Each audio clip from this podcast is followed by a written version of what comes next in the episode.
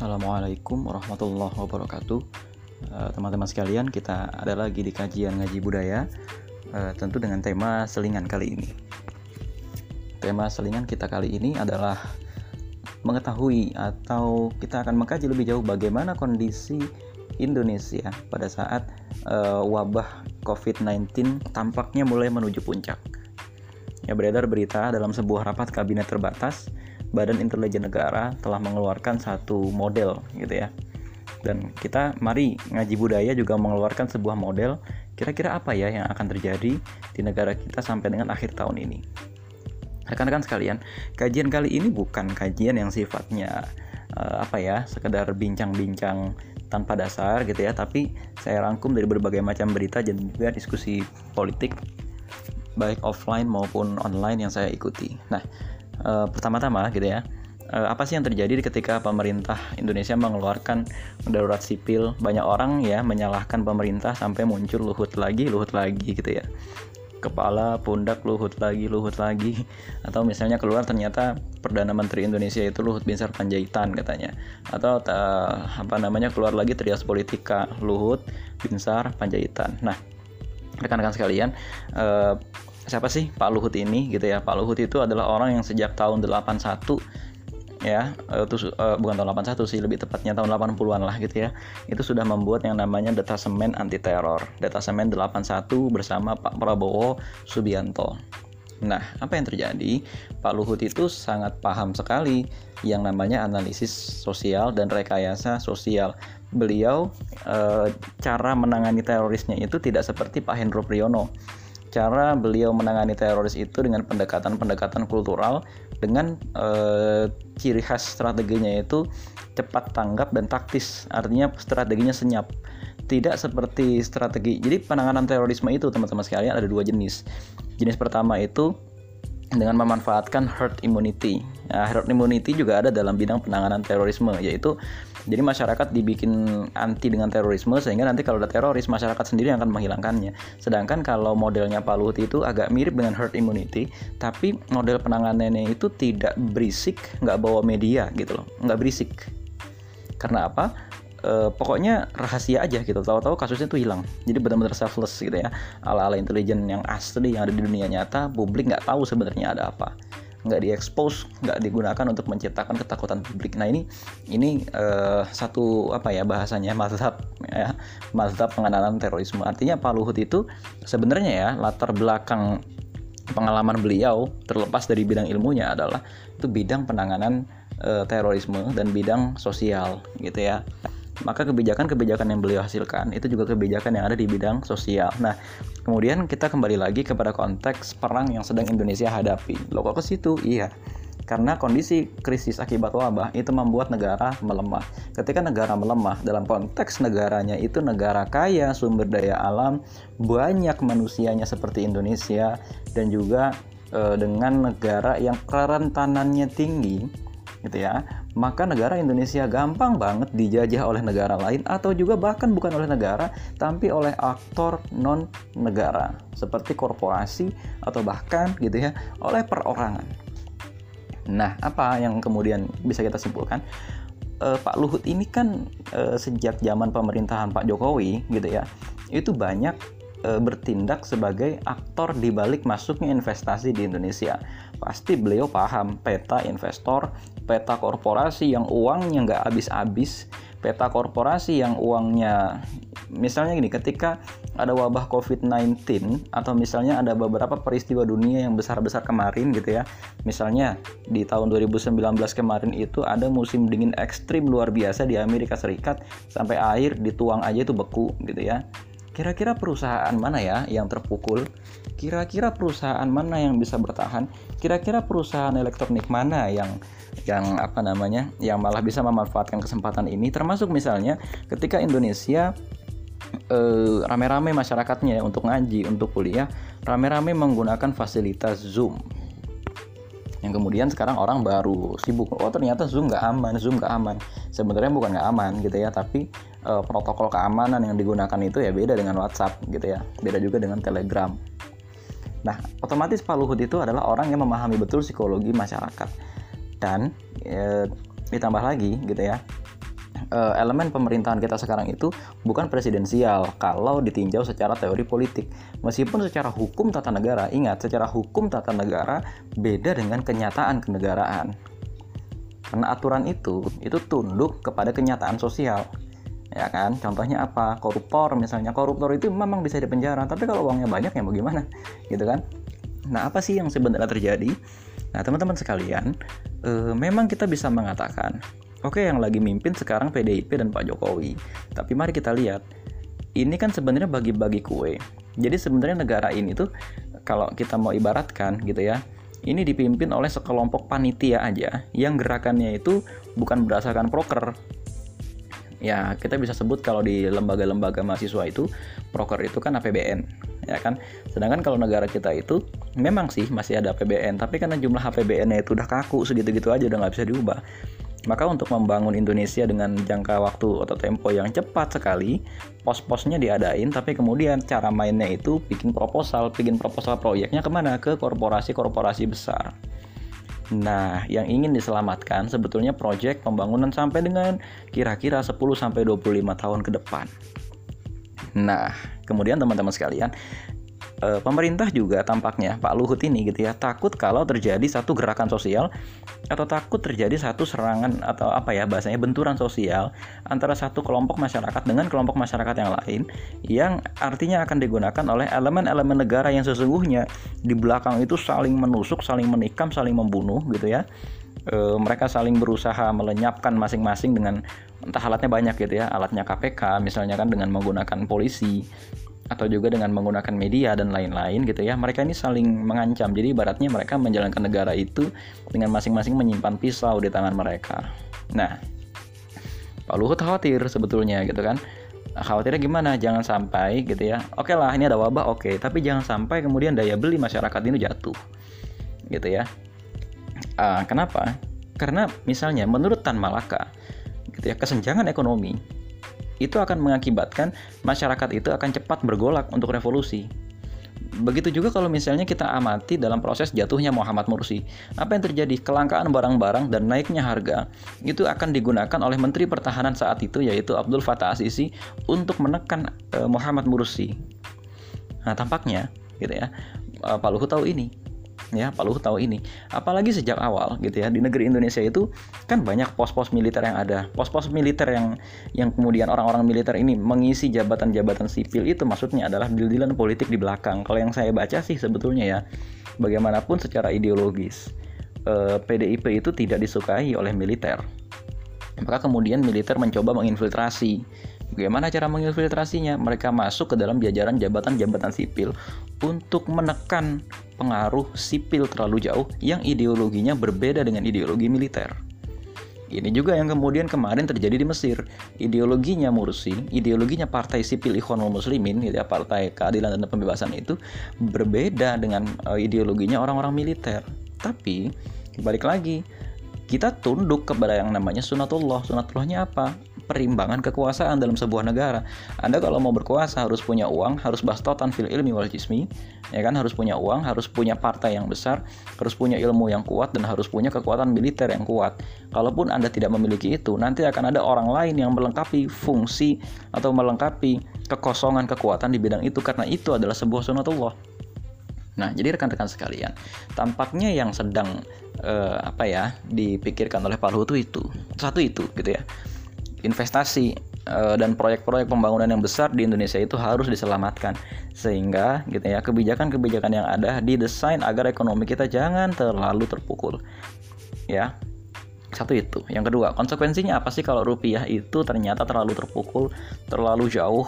Karena apa? Karena daya beli masyarakat tadi menjadi turun karena adanya lockdown karena adanya kas negara yang kosong sehingga negara terpaksa berhutang dan lain-lain Oke, konsekuensi yang pertama, barang-barang yang selama ini kita impor harganya akan jauh melambung sangat tinggi. Apa yang terjadi? Misalnya, gitu ya, kita impor itu apa sih? Beras dari Vietnam dan Thailand, bawang putih dari Cina, e, singkong aja dari Cina, cangkul juga dari Cina, beberapa produk e, senjata misalnya ya, itu dari Turki, dari Rusia, dan dari Swedia bahkan kertas bekas itu juga kita impor dari Cina kita uh, angka perdagangan itu tinggi di negara-negara yang menjadi pusat dari uh, tersebarnya wabah COVID-19 seperti Cina, Italia, Spanyol, dan Amerika, dan juga Singapura. Tapi kalau Singapura nggak terlalu tinggi kasusnya. Nah, Kemudian gitu ya selain harga impor tadi akan semakin tinggi di Indonesia sehingga daya beli masyarakat akan semakin terpukul, ekspor kita juga akan mengalami masalah. Dari tahun 2018 ya minyak kelapa sawit itu eh, ekspornya mulai berkurang karena Uni Eropa nggak beli minyak lagi ke Indonesia. Di Uni Eropa minyak kelapa sawit digunakan untuk bahan bakar. Nah, sedangkan kalau uh, Indonesia itu tidak lagi menjual minyak ke Uni Eropa, otomatis kan terjadi penurunan harga besar-besaran sehingga gitu ya harga kelapa sawit di tingkat petani, harga CPO-nya jatuh dan anjlok. Ada ratusan ribu nanti pengangguran. Maka kemudian ini dialihkan ke Cina. Tapi ketika misalnya nanti negara-negara yang tadinya ikut beli CPO ke Indonesia ikut tidak ikutan beli lagi. Gara-gara apa? Wabah nih kepukul. Dan di satu sisi harganya itu jadi murah banget. Gara-gara apa? Rupiah terlalu turun dibandingkan dengan mata uang yang lain. Maka negara akan semakin semakin semakin bangkrut. Kenapa masukan Indonesia besar dari situ gitu kan? Pemasukan Indonesia itu besar dari minyak kelapa sawit tadi dan pemasukan Indonesia juga besar dari rokok. Nah, eh, 1 Januari kemarin rokok itu kan harganya naik, ya, cukainya itu naik. Nah, uh, dengan adanya misalnya ya krisis ekonomi yang nanti akan menyusul atau dengan adanya adanya pembatasan sosial dan lain-lain gitu ya.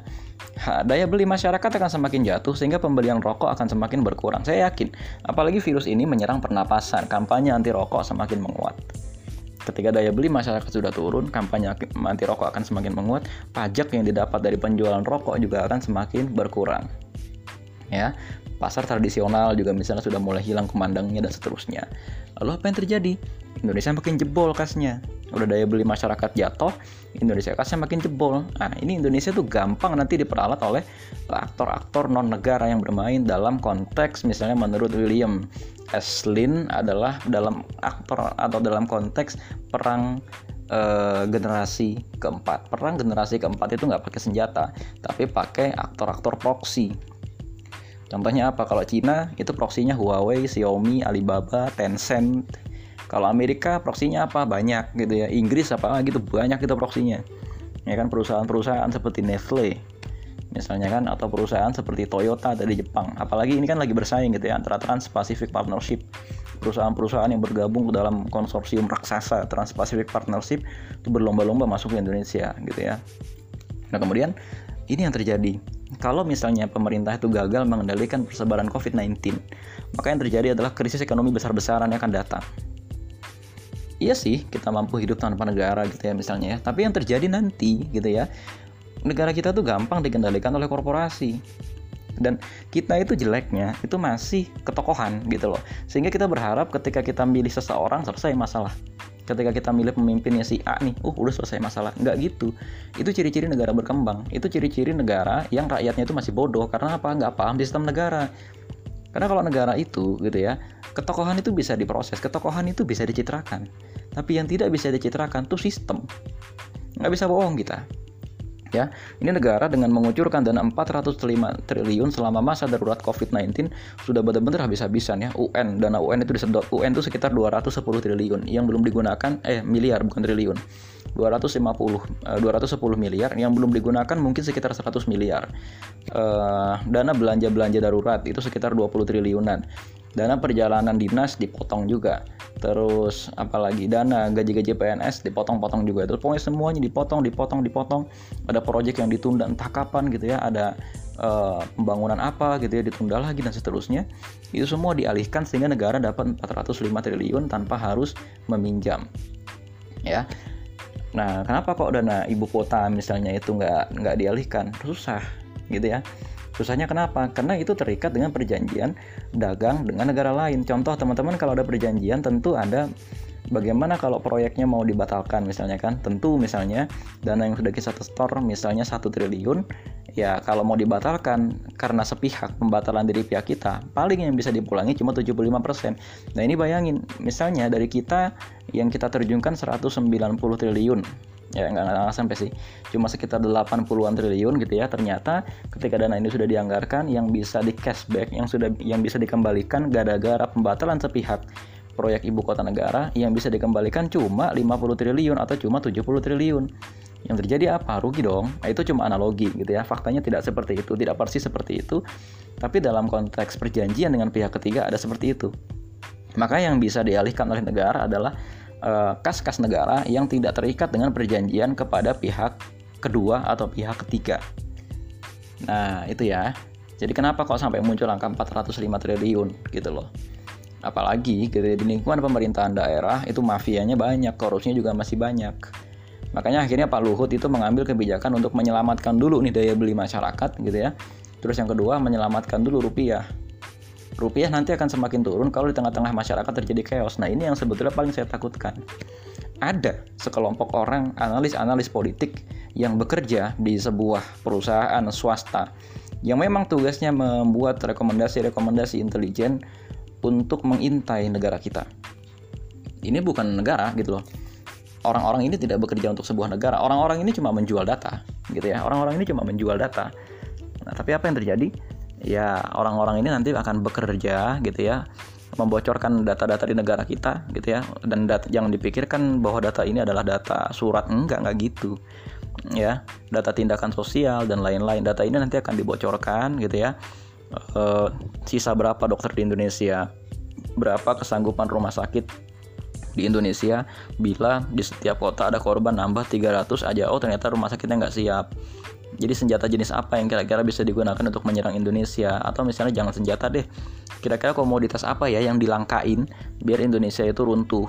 Atau kira-kira ormas mana ya yang paling kebakar gitu ya dengan berita-berita hoax yang sengaja mereka sebarkan sehingga revolusi akan dengan mudah terjadi? Sehingga ketika kita bertarung dengan pemerintah kita sendiri nanti ada pihak ketiga yang memotong di tengah-tengah. Nah rekan-rekan sekalian eh, barangkali kondisi sulit inilah yang juga yang dipikirkan di dalam negara. Lalu ke mana nanti ujungnya? Saya yakin ada orang yang menunggu kapan saatnya mengibarkan uh, api revolusi atau mengibarkan nggak bisa kita bilang revolusi tapi api kerusuhan. Makanya kita waspadalah gitu jangan apa-apa disebar hoax gitu ya. Ketika misalnya pemerintah menyebarkan berita untuk jangan sholat Jumat dan lain-lain gitu ya ada kok sekelompok orang yang ikut menyebarkan eksperimen gitu ya. Di samping memang ada ulama yang menolak untuk tidak sholat Jumat ada juga memang orang-orang yang sengaja bikin berita hoax, sengaja memanas-manaskan masyarakat dan mencitrakan seolah-olah pemerintah anti-Islam, seolah-olah COVID-19 adalah senjata yang kebetulan bocor gitu ya dan seterusnya sehingga nanti data itu akan dianalisis oleh orang-orang ini. Nah kira-kira Indonesia sepatuh apa ya sama pemerintahnya sehingga kalau misalnya negara ini kita serang misalnya dan jangan bayangkan serangan ini secara militer gitu ya. Kalau negara ini kita serang misalnya kira-kira akan seperti apa ya? Nah gitu loh. Nah rekan-rekan sekalian makanya ketika kita memandang negara tuh hati-hati. E, wabah itu itu data yang seger banget kalau buat analis sosial. Apalagi wabahnya terjadi sedunia gitu loh kira-kira aliran ekspor impornya gimana ya? Nah yang cukup unik mau kita bayangkan ini adalah bagaimana nanti pada kuartal kuartal itu per 4 bulan gitu ya. Kira-kira nanti pada bulan Juni Juli Agustus September nanti ekspor impor kita naik apa turun? Sekarang trennya itu negara mau gitu ya menahan ekspor impor gitu ya. Tapi IMF itu mengeluarkan larangan uh, bukan larangan sih imbauan untuk tidak menaikkan atau menurunkan pajak terlebih dahulu, bahkan menurunkan kredit hutang bagi negara-negara yang memang punya hutang. Nah ini yang kemudian apakah imbauan IMF ini akan dipatuhi kita nggak tahu. Yang jelas memang sangat berisiko apabila kita ngutang ke IMF gitu loh. Karena apa? Negara kita menjadi akan lebih rentan. Oke lah Pak Jokowi nggak bisa nyalonin lagi ke presiden, tapi ini berbahaya buat calon presiden di 2024. Kenapa? Hutang akan semakin banyak bro ya kan ketika situasi negara meninggalkan banyak hutang itu dengan rakyat tidak begitu percaya kepada pemerintah dan seterusnya ini rawan terjadi revolusi nanti negara bisa hancur Nah, kira-kira eh, rekan-rekan sekalian itulah bahan diskusi kita gitu ya mengenai apa yang terjadi sih sekarang ini sebetulnya gitu ya. Dan relatif memang sekarang kita lihat menteri-menteri itu jarang lagi mengeluarkan statement. Kenapa nih bahaya? Masyarakat itu lagi marah. Di berbagai kota sekarang komoditas itu mulai langka, terutama di Jabodetabek ya uh, selain di wilayah Jabodetabek misalnya kondisi psikologi masyarakat yang uh, bayangin gitu ya kantor-kantor media itu bukannya menenangkan masyarakat tapi malah memberikan rasa takut gitu loh. Ya seolah-olah pemerintah tuh uh, jahat terus buruk terus dan lain-lain seolah-olah korbannya sedemikian parah. Dalam kondisi masyarakat yang takut semacam itu nanti itu gampang uh, dibuat marah. Ketika masyarakat sudah marah maka negara akan ada dalam keadaan kacau. Marah rakyat boleh saja, tapi alasannya jangan mengada-ada, ya jangan dibuat-buat. Inilah kemudian pentingnya literasi media nih bagi umat Islam.